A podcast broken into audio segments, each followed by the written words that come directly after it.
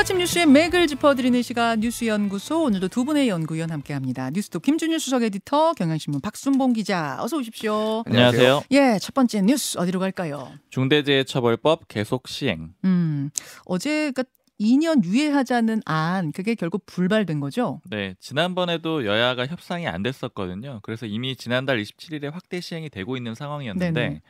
어제 재협상 시도가 있었던 거고요. 네. 근데 뭐 결과적으로는 또 실패를 했습니다. 음. 이 중대재해처벌법이라는 게 사업장에서 사망자가 나오면 사업주가 처벌받는 법이고요. 사업주가 네. 사장님이 처벌받는 거죠. 네. 2022년 1월에 이미 시행이 됐거든요. 음. 근데 이게 작은 사업장에선 좀 대처하기가 어렵지 않겠느냐 그래서 이제 50인 이상 사업장에만 적용을 해서 그 미만 사업장에는 2년을 유예를 했습니다. 그렇죠. 물론 뭐 1, 2인 이런 사업장에 적용되는 건 아니고 그러니까 5인 이상 50인까지. 맞습니다. 예.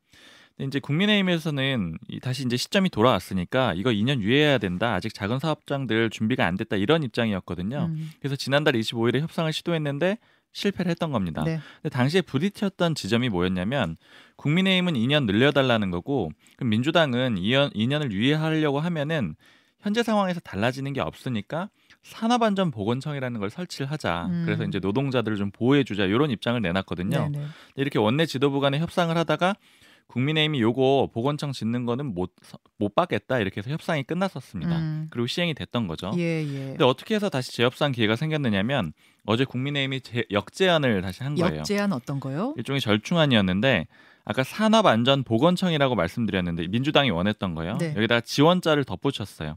산업안전보건지원청을 설치해주겠다. 어떻게 다른 거예요? 그 조사 감독 기능이 좀 빠졌다라고 보시면 됩니다. 그러니까 어. 지원하는데 좀 초점이 있는 그런 청이라는 거예요. 그러니까 이렇게 해서 협상이 다시 시작이 된 거죠. 이 안을 가지고 와서 민주당에서 내부적으로 의원총회를 했는데 최종적으로 거부하기로 결정이 난 겁니다. 음. 어제 의원총회 90분 있었고 의원들 15명이 나와가지고 찬반 토론을 했는데 의견이 팽팽했지만 못 받겠다라는 의견이 조금 더 많았다라고 하고요. 음. 이게 단순히 숫자로 표결을 한 건 아니고 이런 의견을 바탕으로 홍익표 원내대표가 수용하지 않겠다 이렇게 최종적으로 결정을 했습니다. 네. 홍 원내대표의 표현으로는 산업 현장에서 노동자의 안전이 더 중요하다 이렇게 결론을 내렸다라는 거예요. 음. 여권은 강하게 비판을 했는데 이게 총선을 보고 내린 결정이다 이런 취지로 비판을 했습니다. 그러니까 윤재욱 국민의힘 원내대표 같은 경우에는 힘이 없어서 죄송하다. 민주당의 1순위는 민주노총, 한국노총, 기득권 양대 노총이다 이렇게 했고요. 또 대통령실에서도 입장이 나왔거든요. 네. 민주당이 정략적으로 지지층 표심을 선택했다 이렇게 얘기를 했습니다. 민주당 의원들 중에 이제 반대하는 의원들의 논리는 뭐였냐면 이 산업안전보건청이 필요하긴 하지만 유예랑 바꿀 수는 없다라는 거고요. 음. 그러니까 유예시켜 줄 수는 없다라는 거고 그리고 아까 조사 감독 기능 빠져 있었다라고 했잖아요. 네네. 그건 좀 부족하다라는 거고요. 또 이미 유예 기간 충분히 줬다 이런 논리들을 대고 있습니다. 음. 어제 그 민주당 쪽에 물어봤어요. 이렇게 되면 협상은 이제 끝난 거냐 이렇게 물어봤더니 추후 협상은 없을 것 같다. 이제 사실상 끝이라는 얘기를 하고 있습니다. 자, 김준 에디터. 예. 어떤 부분 주목하셨어요? 그러니까 이제 중대재해처벌법에 대해서 여러 가지 이제 이견과 논란 뭐 이거는 우리가 좀 이해를 할 수 있는데 이게 왜- 어떻게 처음 나왔는지를 좀 생각을 해볼 필요가 있습니다. 네. 그러니까 우리나라가 소위 말해서 산재로 인한 사망자가 좀 압도적으로 많은 편이에요. OECD 국가들 여러 통계를 봐도 예를 들면 근로자 1만 명당 사망자 수가 음. 일본은 0.13명, 1만 명당 이제 근로자.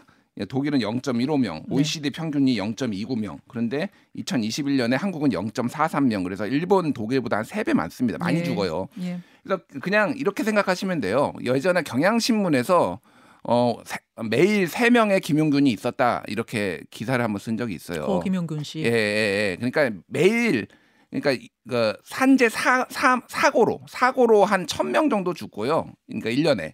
그리고 질병으로 산재 질병으로 한 1200명 명 정도 죽습니다. 그래서 음. 한 2200명 정도 매년 죽어요. 그러니까 매일같이 어 사- 산재 사고로 뭐 떨어져 죽거나 끼어 죽거나 이렇게 하는 사람이 매일 세 명이 있는 거니까. 그러니까 이거를 어떻게 줄일 거냐. 이제 이것도 해봐도 저것도 해봐도 안 되니까 중대재해처벌법 좀 사업주가 이거를 좀 관리를 해라. 이게 이제 취지입니다. 네, 네. 그래서 지금 이제 이 고용노동부가 이제 통계를 냈어요. 그러니까 2022년 기준인데요. 유족 급여 승인 사고 사망자는 874명 4명이었습니다. 이 중에서 건설업이 402명, 그러니까 46%, 제조업이 21%. 그래서 소위 말해서 무슨 빵집이라든지 지금 얘기가 많이 나오는 게 식당 여기서 뭐 처벌받는다 그랬는데 그 기준이 매, 매우 낮습니다. 그러니까 빵집이나 이런 데서 이게 뭐 사, 어, 사고를 당해서 어, 저 업주가 사망받 그러니까 처벌받은 사례가 거의 없다라고 그러니까 보면 될 것 같고요. 중대 재해의 하나는 네. 거고 중대 재해가 주로 발생하, 발생하는 곳은 건설 현장, 음. 공장 이런 곳이다 그런 말씀이신 그렇죠. 거죠? 예, 지금 왜냐하면은 정부나 일부 이제 경제지 보수 언론에서 빵집 주인이 처벌받는다는 얘기를 계속해요. 그러니까 이게 음. 5인 이상.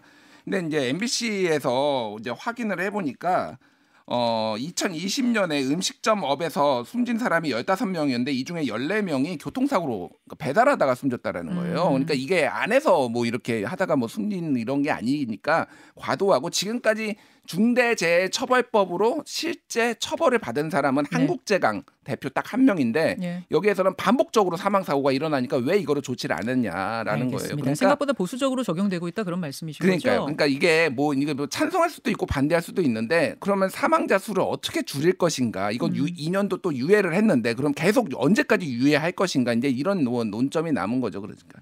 그러니까 이 뭐 이런 사망을 당연히 줄여야 한다. 중대재해 줄여야 다- 한다는데 이 일을 달 사람은 아무도 없을 것 같고 다만 그 방법을 놓고 그리고 5인 이상 50인 미만의 소규모 사업장들을 어떻게 이들의 부담도 좀 줄이면서 목적도 달성할 것인가 이 부분일 텐데 이렇게 해서 그냥 이게 흐지부지 되는 것이 아니라 음. 그 목표 달성을 위한 가장 좋은 방법이 뭔지를 조금 더 머리를 맞댔으면 좋겠다는 생각이 요 드네요. 통계는 하나 말씀드릴게요. 5인 이상 50인 미만 사업장에서 사업 사망자가 41.8%로 가장 많이 나왔고요. 그다음에 5인 미만이 39.1. 그래서 두 음. 개를 합치면은 80%가 넘어요.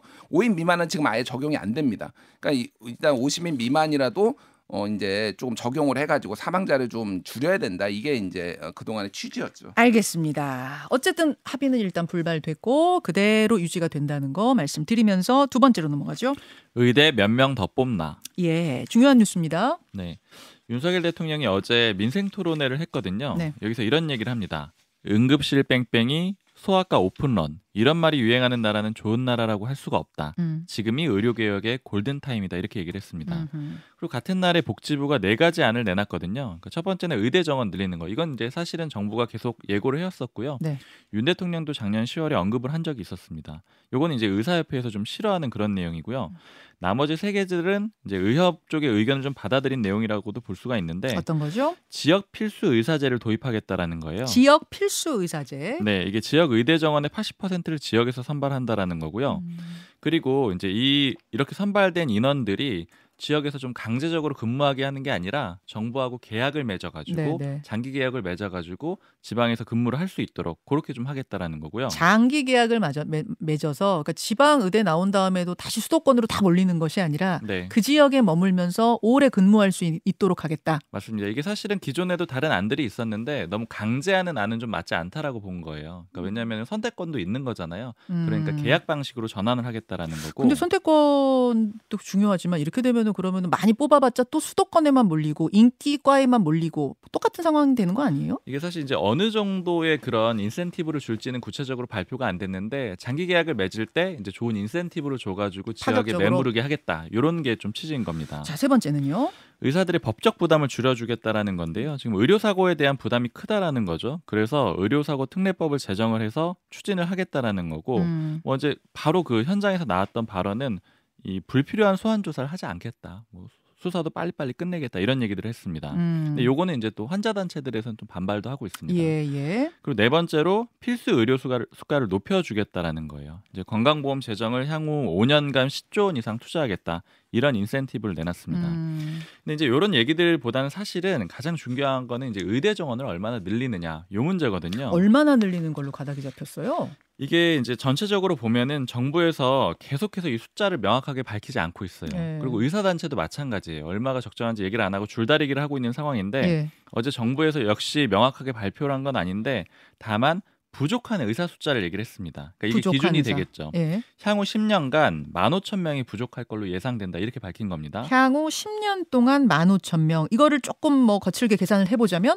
연간 1,500명 정도 될 거고요. 연간 1,500명. 현재 입학 정원이 3,058명이에요. 그러니까 의대 정원이 1년에 들어오는 의사들이 네. 의사가 될 사람들이 3,058명이고 이게 2006년부터 18년 동안 변동이 없었거든요. 음. 그럼 3,000명 정도라고 치면은 1,500명이니까 한 50%를 증원하는 꼴이 되는 거고. 현재 의대 입학생의 50% 정도를 더 늘린다. 그리고 사실은 정부에서 나오는 얘기는 한 2천 명 정도 좀 늘리지 않겠느냐. 와. 근데 이거는 지금 의사 단체들이 거부할 가능성이 굉장히 높아요. 네. 그 의사 단체들이 역시 아까 말씀드린 대로 숫자를 내놓고 있지는 않는데 작년 12월에 그러니까 의과대학이랑 의학다 그 전문대학원 요런 데만 모여가지고 어느 정도가 적정하냐 이 의견을 낸 적이 있는데 음. 350명이라고 얘기를 했거든요. 음. 그러니까 뭐 비교가 안 되는 숫자고요.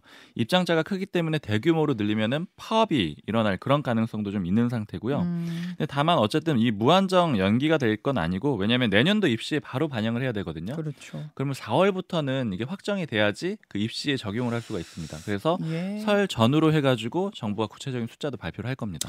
뭔가 좀 이 지금 상황이 비정상적이다. 막 응급 실 가서도 사람이 부- 인력이 부족하고 또 지역으로 부족하다. 여기에 다들 공감하고 있는 것 같은데 이게 과연 적절한 대안이냐 이게 핵심 아니겠습니까? 그렇죠. 이제 의대 정원을 늘려야 된다라는 거는 의사들은 반대하고 있지만은 음. 대부분 많은 사람들이 찬성하고 있고 여러 데이터를 봐도 네. OECD의 뭐 인구 10만 명당 의사 수라든지 이런 걸 봐도 한국이 거의 최저 수준이거든요. 음. 어떤 식으로 봐도 일단은 늘리긴 늘려야 된다라는 게 좀 중론인 것 같습니다. 물론 음. 수가 제도를 조금 개선해가지고 이를테면은 비인기 과목 뭐 소아과라든지 이런데 수가 를 올려주는 자- 작업도 해야죠.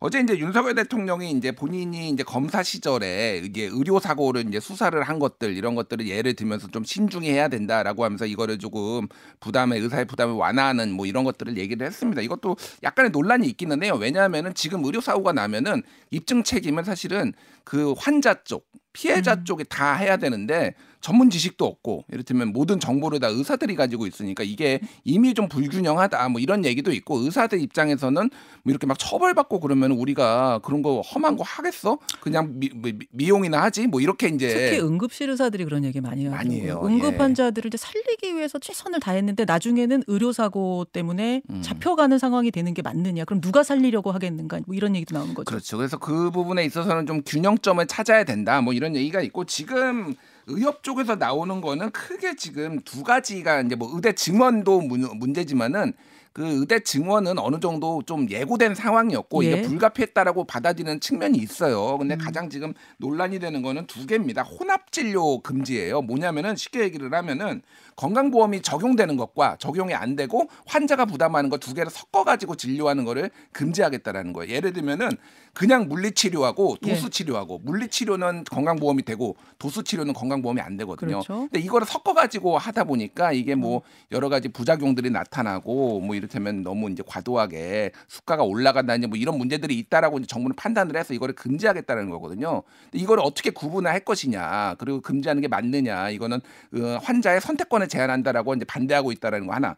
그또 하나는 이제 개원 면허 같은 경우에는 아까 예. 전에 박순봉 기자도 얘기를 했지만은 특정 기간 임상 수련에 마친 다음에 면허를 주게 하는 거고 이를테면은 음. 뭐 이를테면 인턴 기간을 1년에서 2년으로 늘리고 그래서 공공 의료 뭐 대학병원에서 묶어 두겠다라는 거예요. 음. 이것도 이제 선택권을 제한한다. 뭐 이렇게 얘기를 해서 이거는 쉽게 얘기를 하면은 그 미용 피부 미용으로 가는 것 좀 막아보겠다라는 거예요. 그러니까 인기 음. 이쪽으로 가는 거 막, 막는 방법으로 이 방법 저 방법을 다 도입을 한 건데 의사들 입장에서는 직업 선택의 자유를 제한한다라고 해서 지금 설 전에 파업할 수도 있다. 뭐 이런 얘기도 지금 나오고 있습니다. 그래서 전에 지금 여론조사하면 80%대 파업 뭐 얘기도 예. 나왔거든요. 그래서 좀 결국은 봐야 될 것 같아요. 증언하는데 많은 분들이 필요하다라고 얘기하는데 증언 후에 그 의사들이 정말 지역으로 공공으로 갈 수 있는 건가 거기에 대한 게 핵심 포인트인데 음. 진짜 이거 이거면 되겠는가 그 부분이 쟁점이죠. 그러니까 뭐 공공 의대를 또 세워야 된다 이런 쪽 주장도 있는데 그게 빠져서 좀 아쉽다라는 주장도 있고요. 예, 알겠습니다. 답답합니다. 아직 정확하게 증언 인력이 아, 증언 그 인원이 발표된 건 아니라는 거 말씀드리면서 세 번째로 넘어갈까요?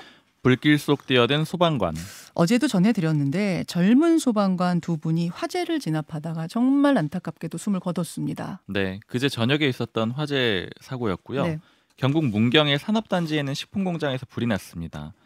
저녁 7시 47분쯤에 화재 신고가 접수가 됐고 그 다음에 8시쯤에 소방 인력이 현장에 도착을 했어요. 음. 네 명의 구조 대원이 건물 안으로 들어가게 됩니다. 근데 왜 들어갔느냐면은 당시에 이제 증언들을 들어보니까 네. 도착했을 때 공장 관계자한테 소방관들이 물어봤다는 거예요. 다 음. 나왔느냐 그랬더니 다 탈출했다 이렇게 답을 했는데 그 순간에 한 명이 더 나왔다는 거예요. 그러니까 이제 이 말을 확실히 믿을 수가 없는 상황이다 보니까 네. 아, 그럼 들어가야 되겠다라고 판단을 해서 망설임 없이 들어갔다라는 거고요. 네 명이 들어갔는데 두 명이 나오지 못했습니다. 음. 나오지 못한 소방관은 27살 김수강 소방교, 음. 35살 박수은 소방사였고요. 이 박순 소방사 같은 경우에는 2년 전에 소방관이 됐는데 평소에 나는 소방과 결혼했다 뭐 이런 얘기를 할 정도로 굉장히 좀 애착도 있고 자부심도 있고. 이런 사람이었고요. 네. 또 27살 김수강 소방교 같은 경우에는 20대 초반에 이미 6년차 소방관이었다 그래요. 음. 구조대원이 되려고 이렇게 했는데 결과적으로 이런 일을 겪게 됐고요. 그러니까 윤석열 대통령이 이제 훈장을 내렸고 정부는 1급급 특진을 결정을 했습니다. 네. 그리고 또 국립묘지 안장, 또 국가유공자 지정 이 방안은 검토하고 있고요. 참 안타까운 순직 소식까지 전하면서 두 분과 인사 나눕니다. 고맙습니다. 감사합니다. 김현정의 뉴스쇼는 시청자 여러분의 참여를 기다립니다. 구독과 좋아요, 댓글 잊지 않으셨죠? 알림 설정을 해두시면 평일 아침 7시 20분 실시간 라이브도 참여하실 수 있습니다.